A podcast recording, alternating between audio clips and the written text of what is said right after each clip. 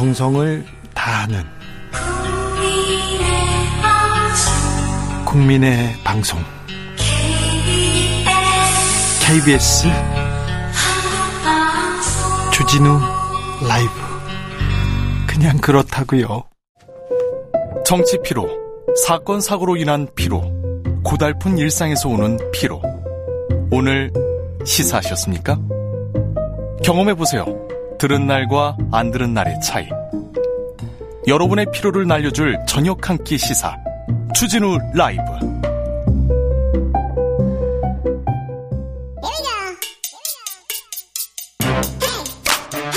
음악을 향한 강력한 뭐라고 열정, 이렇게 할게요. 음악가의 수다. 자, 오늘은요 삭막한 뉴스에서 좀 벗어나 보겠습니다. 비가 내리니 음악이 흐르게 해야 됩니다. 그리고 당신을 생각해야 됩니다. 정민재 대중음악 평론가 모셨습니다.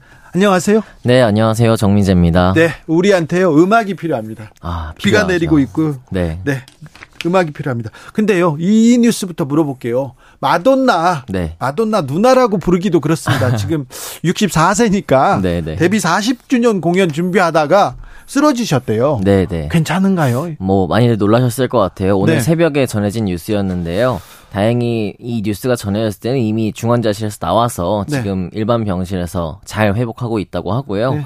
마돈나의 아주 친한 측근이 있어요. 방송인 로지 오도넬이라는 사람이 너무들 걱정하니까는 지금 마돈나가 잘 회복하고 있다, 컨디션 아주 괜찮다, 그렇게 확언을 해줬거든요. 알겠습니다. 다행인 것 같습니다. 마돈나는 요즘 누구랑 삽니까? 요즘에는 아이들과? 네. 지금은 뭐 없고요. 남자친구요? 네네. 육아를 열심히 하고 있습니다. 있으시겠죠. 마돈나가 없을까요? 생각. 알려진 건 없어서. 네. 그래서 병원에서도 큰딸이 와서 지켰다고 하더라고요. 아, 그래요? 네. 자, 음악에 대한 얘기를 해 주십시오. 네. 자, 음악이 필요합니다. 올 여름에 뭘 이렇게 들어야 됩니까? 어디에 가야 됩니까? 어떤 공연이 있습니까? 그리고요, 우리 K-POP 대중음악은 어떻게 흘러갑니까? 아무 얘기나 해 주십시오. 그러니까 일단 뭐 지금 K-POP 얘기할 때 가장 중요한 건 걸그룹일 것 같은데. 아, 네. 기자님 혹시 요즘 걸그룹 뭐 몇 팀 아세요? 뉴진스 알죠.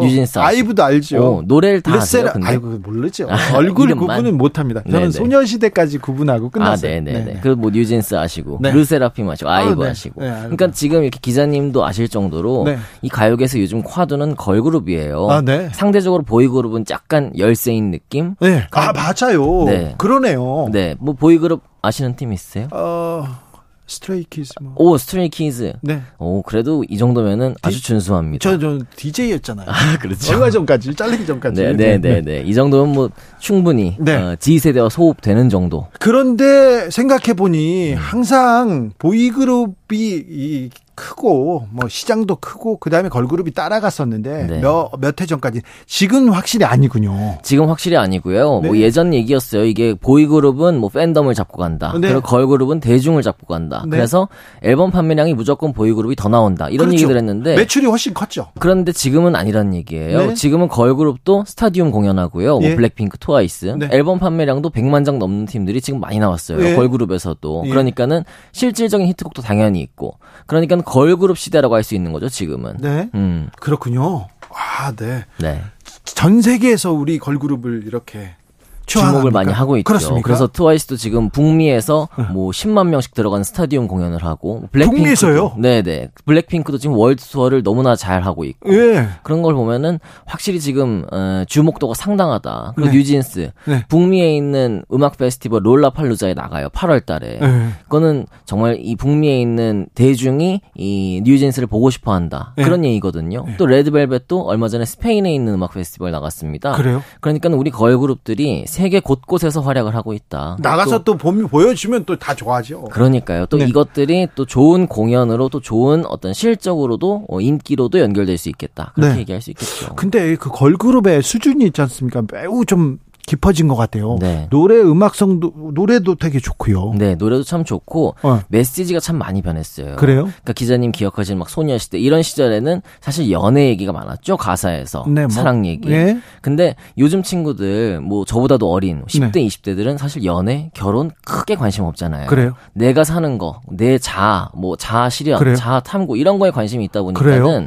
노래 가사에서도 내가 어떻게 살 것인가, 내 인생 어떻게 될 것인가, 내가 당당하고 싶다 이런 얘기들을 하고 있어요. 오염수 그런 건 안 나오죠. 오염수는 안 나오죠. 네, 반국가 세력 그런 것도 안 나오죠. 그런 것도 안 나오고요. 네, 네. 그러다 보니까는 많은 이제 10대들에게 어떤 네. 선망의 대상으로, 동경의 대상으로 더욱 자리를 잡고 있는 거죠. 그래요. 아, 코로나 때 락페 가고 싶다, 페스티벌 가고 싶다 그런 사람들이 많았는데 이제 닫혀 있는데 올해부터는 진짜 본격적으로 그쵸. 정상적으로 열리죠. 그러니까 작년까지만 해도 페스티벌이 좀 있긴 했는데 어쨌든 네. 마스크도 써야 되고 뭐 좀 제한적이었단 말이에요. 네. 근데 올해는 확실히 이전처럼 코로나 이전처럼 확실히 개방되어 있는 그런 상태로 돌아갔고요. 네. 그래서 이미 5월부터 뭐 서울 재즈 페스티벌도 했고요. 뭐 뷰티풀 민트 라이브 등등 여러 페스티벌 열렸고 네. 지금 8월 달엔 펜타포트 락 페스티벌 전통의 네. 페스티벌인데 네. 기다리고 있어요. 네. 그래서 많은 음악 팬들이 지금 기대하고 있고. 누구 나옵니까 이번에? 이번에는 라인업이 네. 국내 아티스트들을 아주 집중 조망한다 네. 그런 생각이 들더라고요 보면서. 그래서 3일 중에 헤드라이너 중에 한 팀이 김창완 밴드. 산울림. 네네. 사실 김창완 밴드는 펜타포트에 여러 번 나왔었는데 네. 헤드라이너로 나오는 건 처음이에요. 네. 그러니까 아마 많은 팬들의 호응이 있을 것 같고요. 네. 또 인디 쪽에서 많은 주목받고 있는 뭐 나세현식 밴드라든가 네. 등등 비롯해서 뭐 설 이런 팀들도 나오고 뭐 이승윤 뭐 이런 박소운 훌륭한 솔로 가수들도 나오고 네. 그래서 국내 음악계를 제대로 조망하고 있다. 그리고 2000년대 음악 마니아들이라면 기억하실 뉴욕의 펑크 밴드 있어요. 스트록스. 네. 스트록스가 또 10여 년 만에 국내에 내한을 해요. 네. 그래서 펜타포트 2일차에 헤드라이너로 이름을 올렸거든요. 네. 그래서 많은 팬들이 기대하고 있습니다.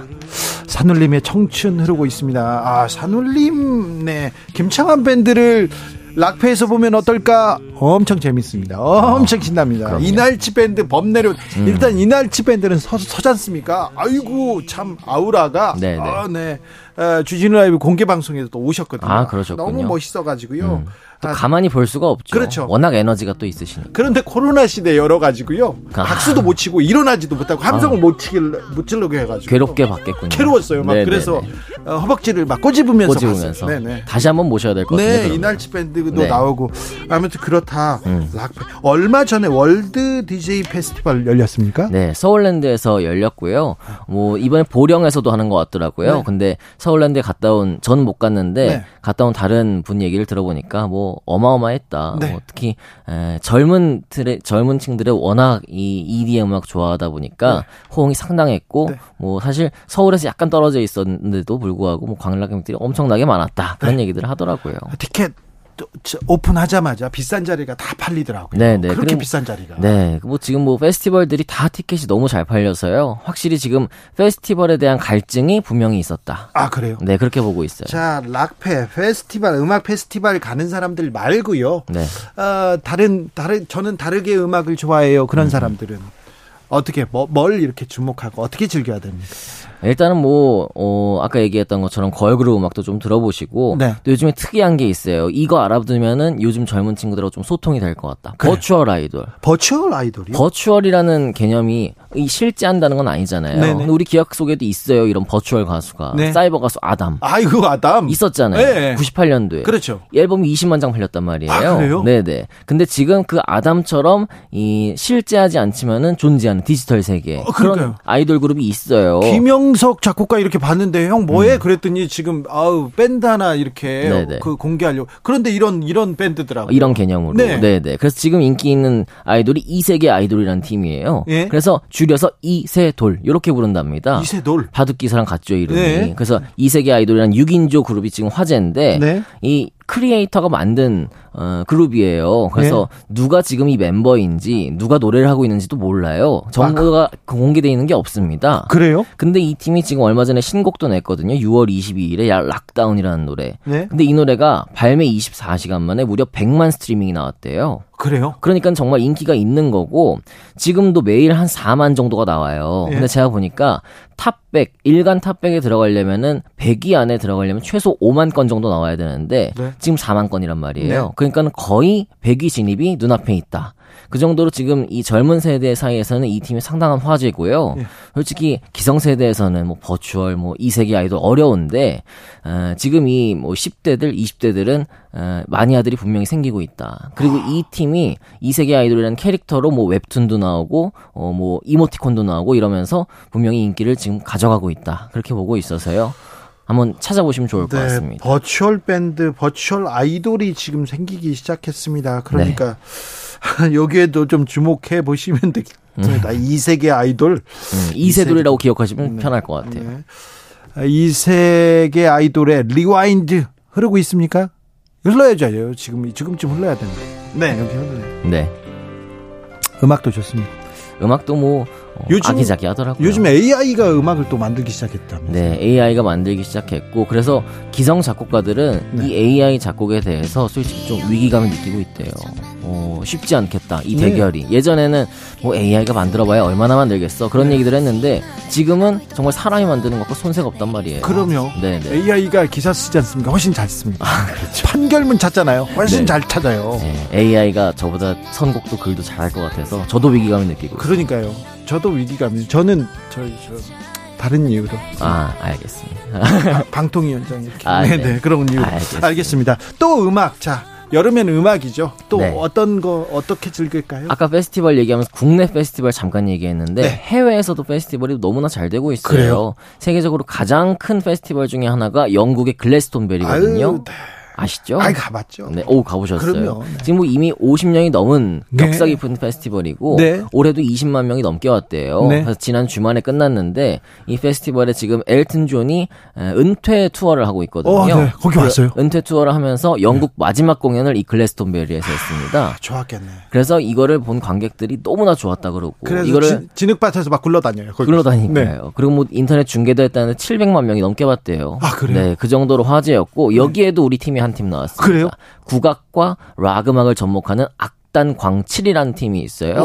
이 팀이 여기 나와가지고 글래스톤베리에서도 화제를 모았다고 합니다. 네. 네. 우리 밴드, 우리 뭐 그룹 각종 페스티벌에서도 굉장히 각광받습니다.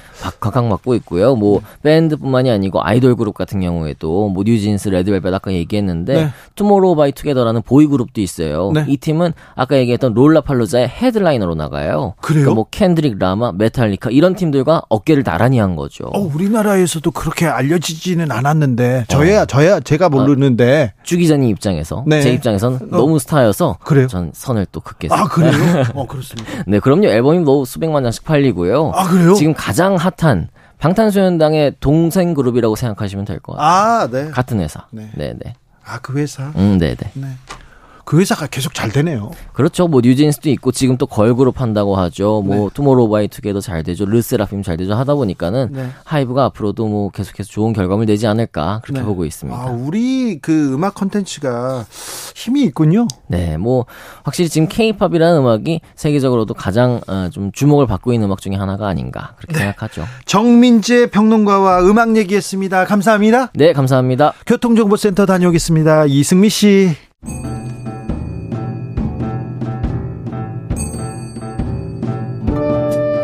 태초에 철학이 있었다. 하늘과 땅 사이 세상의 모든 질문 이제 철학으로 풀어보겠습니다. 철학 어렵다고요. 일단 맛이라도 봅시다. 철학의 맛. 정치 철학자 김만권 박사님. 예, 안녕하십니까. 조형근 소셜랩 접경지대 소장. 네, 안녕하십니까. 잘 지내시죠? 네. 네. 두 분은 공부 잘하셨죠? 시험 보면 맨날 1등 나고 그러셨어요? 저는 전혀 그렇지 않았어요. 저는 진짜 운이 좋았습니다. 아, 운이 좋았다. 이거는 또 우등생 치고는 또 이런 좀 신기술인데요. 킬러 기술이에요. 네. 조용훈 소장님, 네. 요즘 수능 얘기 나오면서 킬러 문학 얘기 나오고 네. 있는데, 아, 어떻게 보십니까? 제 정말 딴 얘기 죄송합니다만 한마디만 드리겠습니다. 한글 운동하시는 분께서 킬러 문항이라는 이 말. 네. 그쵸, 그쵸. 아, 이거 일단은 어감 자체가 좀 문제가 있는 데다가 이걸 꼭 킬러라고 써야 되겠느냐. 아, 그렇죠. 그리고 이런 문제 있잖아요. 예. 일부러 수험생들 떨어지라고. 그러니까요. 일부러 못 맞추라고 벨벨 꼬고 막 그래가지고. 우리 사회가 지금 그렇지 않아도 서로 갈등이 심하고 혐오가 심하고 이런데 맞아요. 문제까지 킬러라는 단어를 붙여야 되겠느냐. 네. 이런 말씀하시면서 예를 들면 갈림 문항 네. 뭐 이런 식으로 좀 바꿔 부르면 좋겠다 이런 말씀하셨어요. 아주 어려운 문제 이렇게 예. 아니 그러니까요. 저도 네. 너무 어려운 문제 그러면 되지 아주 어려운 문제 그러면 되지 네. 그걸 예. 근데 지금 다들 킬러 문항이라고 하니까 일단 저희도 이제 여기서 쓰면서 저희가 또 뭐 말하는 게 약속이라 네. 문제 의식 킬러 문항이란 말은 쓰겠지만 네. 이거를 저기 좀 이런 문제도 있다 이런 말씀 먼저 드리고 싶고요. 아니. 저는 약간 준비해온 내용을 잠시 보여드리고 싶은데 제가 킬러 문항 이거 부르지 말고 정확하게 써왔어요 이렇게. 아, 그래요? 이렇게 부르면 안 좋다. 이게 교육의 문제를 죽고 사는 문제로 보는 거죠. 그러니까요. 그렇죠. 네네. 예, 이게 죽자 살자 이걸 보는. 사실 우리나라처럼 대입 시험 하나 잘 보면 평생 편하게 살고 아니면 박박 기고 죽고 사는 문항이 맞아요. 죽고 사는 문제가 맞고요. 어떻게 하루에 네. 시험으로 그 인생을 줄 세웁니까? 이거는 잘못됐어요. 이건 어른들의 네. 책임입니다. 조금 네. 교육 맞습니다. 더 네. 나은 교육제도, 입시제도 우리 아이들한테 물려줘야 합니다. 이제 아까 제가 그냥 일단 먼저 정말 드리고 싶은 말씀은 네. 저희 전 국민이 입시제도 나오면은 전부 한 말씀씩 하시잖아요. 네. 근데 사실 생각해보면 저도 대학 입시를 친 지가 정말 몇십 년 전이고. 학력고사 시죠. 예, 학력고사 때. 저희들은 다 학력고사 쳤잖아요. 네. 수능 몰라요. 지금 몰라요, 사실은. 그런데 지금 수능 킬러 문항 얘기하는 사람들은 그분들은 본고사 치는 분들. 본고사 치는 분들이죠.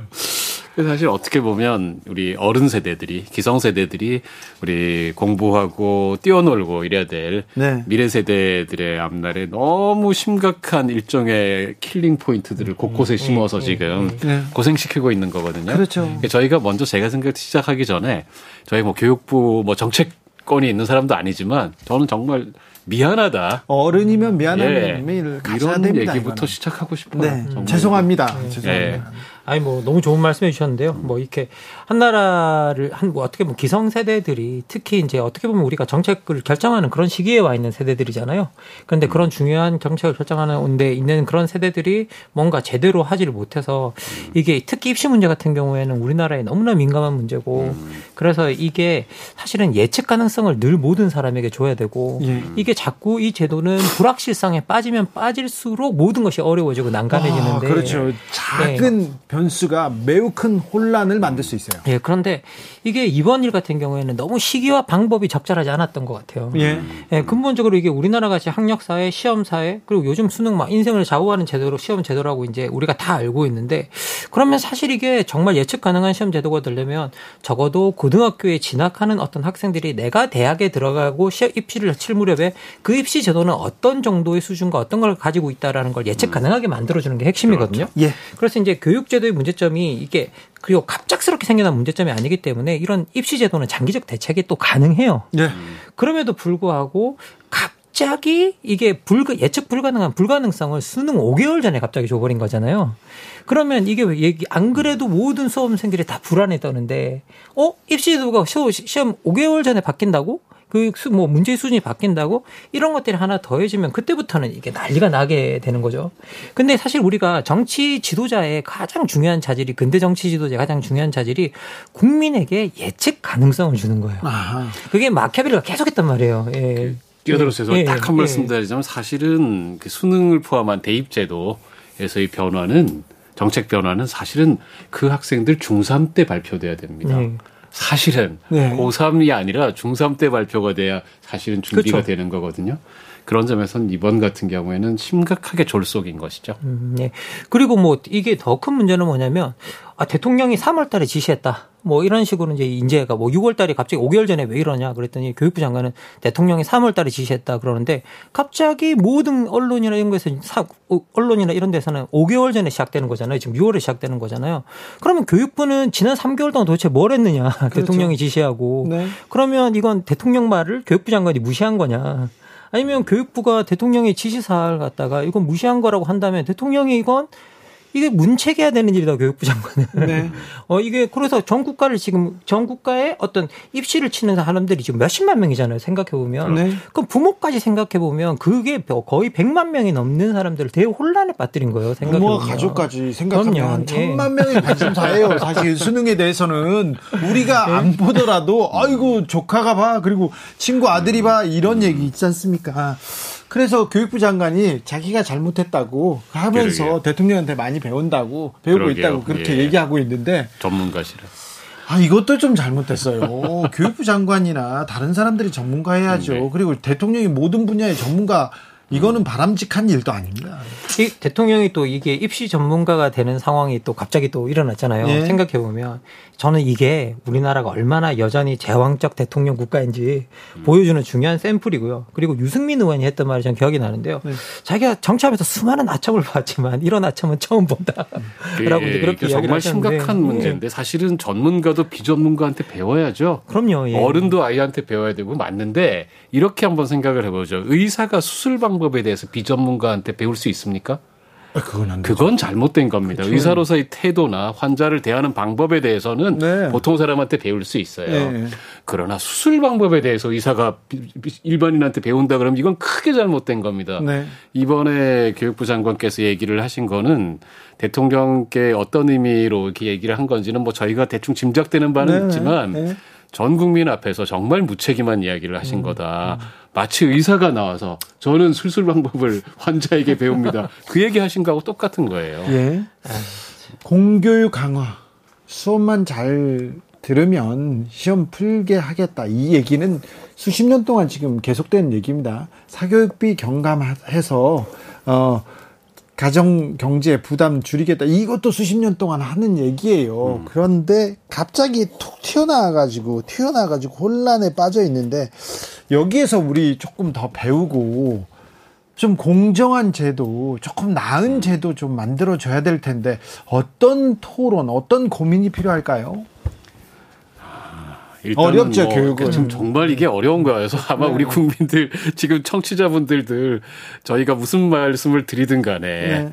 다 사실은 저희보다 더 많이 알고 계시고 그럼요. 고민도 더 깊은 네. 문제입니다. 그러니까 이게 참 쉽지 않은 문제라는 거를 일단 전제한 다음에 이번에 킬러 문항 때문에 이렇게 문제가 크게 됐는데 저 사실은 요거 대통령께서 말씀하시기 전에 다른 어떤 시사 주간지에서 사실은 킬러 문항 가지고 네, 그 기사를 한번 좀 시사인에서 그렇죠, 크게 썼어요. 시사인에서 크게 썼습니다. 그래서 저는 그때 처음 알았어요. 네. 그런 게 있다는 걸. 네. 그러고 킬러 문항이라는 게 문제구나.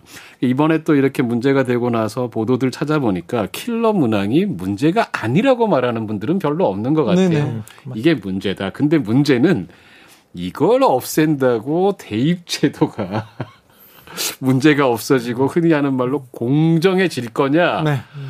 그렇게 될 거다라고 말하는 분들도 거의 없는 것 같아요. 그러니까 저희가 뭐 이제 그냥 결론부터 들어가서 얘기해 보자면 대입 제도를 어떻게 고친들 지금처럼 그 대입의 경쟁의 결과에 따라서 큰 격차가 나는 이런 격차 사회.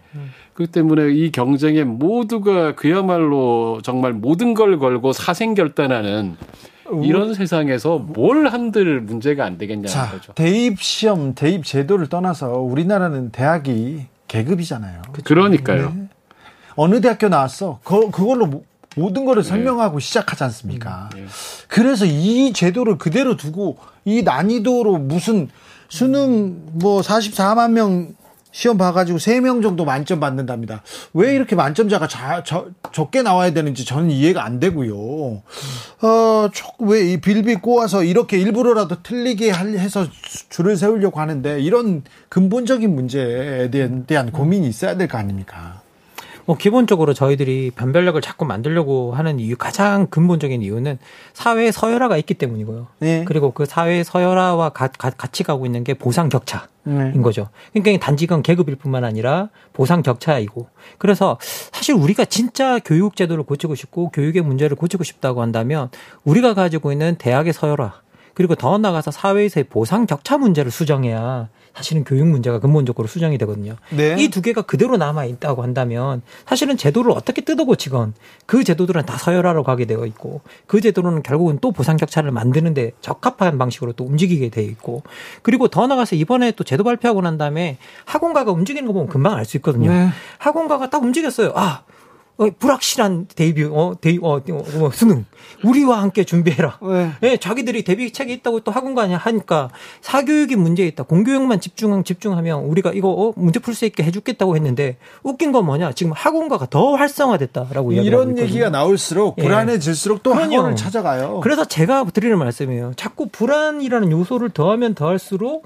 그 문제를 해결할 수 있는 데를 찾게 되고 대입에서는 그 문제를 해결할 수 있는 곳이라고 사람들이 머릿속에 공통적으로 합의된 곳이 어디냐? 학원가라는 말이죠. 네. 그리고 그걸 가장 잘 해결하는 곳이 어디냐? 대치동 학원가라는 말이죠. 그러면 사교육비는 또 어떻게 흘러가겠느냐? 다시 더 많이 증가되고 네. 더 대치동으로 흘러들어가는 일들이 만들어진다라는 거야. 그러면 이건 뭐냐? 국가가 원했든 원치 않았든 이번에 그렇게 사교육 카르텔을 공격했는데 알고 보면 자기가 그 사교육 카르텔을 강화하고 거기 힘을 실어주는 정책밖에 안 됐다라는 거죠. 그럼 이것도 문제라는 거예요. 그래서 이 발표 시기와 방법이 너무 중요했다라는 겁니다. 예. 그래서 학원 카르텔 혁파하기 위해서 지금 세무조사 시작했고요. 1타 강사들 이제 뒷조사 시작했어요. 아, 이건 또 뭘 어찌 해야 되는 건지 교육은 어렵습니다. 지금 사실은 이게 교육이 우리 교육이 사실은 그냥 대입을 들어가기 위한 일종의 경쟁의 과정으로만 이해가 되고 있잖아요. 그렇죠. 암기 과목이죠. 사실. 예, 사실 근데 교육이라고 하는 것은 경쟁을 하기 위해서 하는 게 아니잖아요. 네, 암기력만 테스트하는 것도 아니죠. 좋은 사람이 되고 네. 살아가기 위한 능력을 배우고 네. 다른 사람을 이해하고 민주주의를 지키고 네. 이런 것들을 하기 위해서 배우는 게 사실은 교육이란 말이에요. 그렇죠. 근데 한국 사회에서 교육의 목적은 단 하나예요. 네. 경쟁에서 이기는 거. 좋은 대학교 가는 거. 예.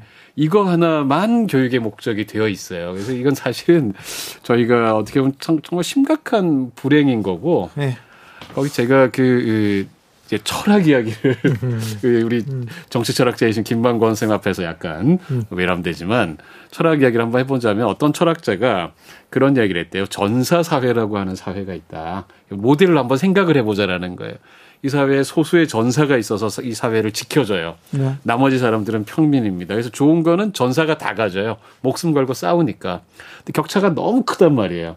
그래서 마침내 평민들이 막 불만이 일어났어요. 전사가 세습이 되거든. 그거 안 된다. 그래서 16살에 모여서 개혁이 일어나가지고 16살에 모여서 운동 경기를 하는 거예요.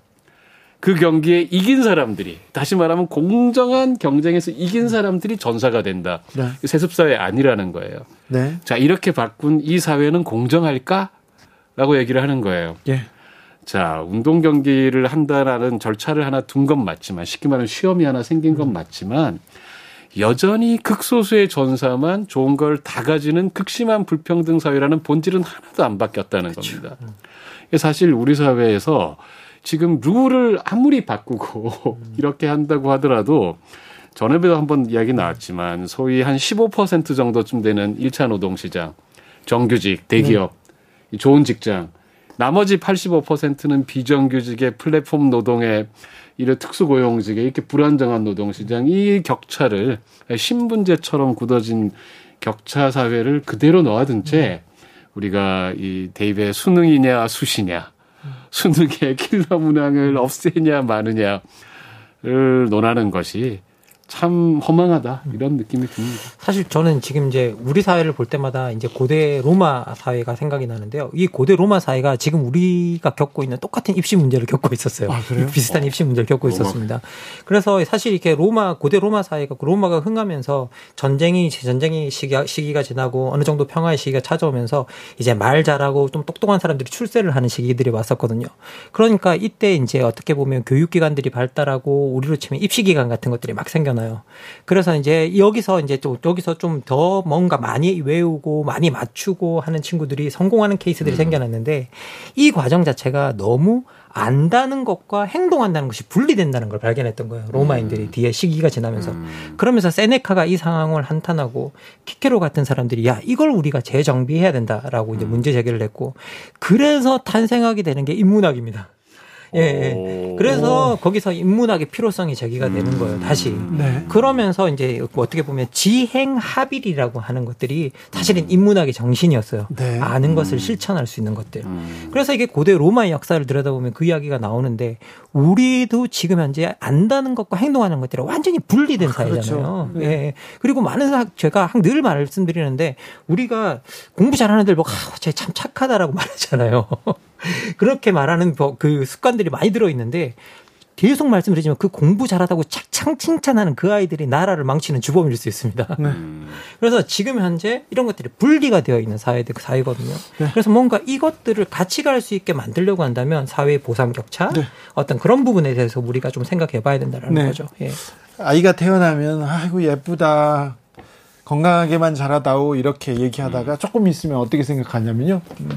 좋은 사람이 됐으면 좋겠다 이렇게 생각해요. 그러다가 나중에는요 좀 좋지는 않지만 대학을 한 2개 서열을 좀 높은데 2계단 높이 갔으면 좋겠다. 성격이 뭐가 필요하냐 이렇게 바뀌는 분들도 있는데 이번 기회에 조금 더 생각해 봐야 되는 것 같아요.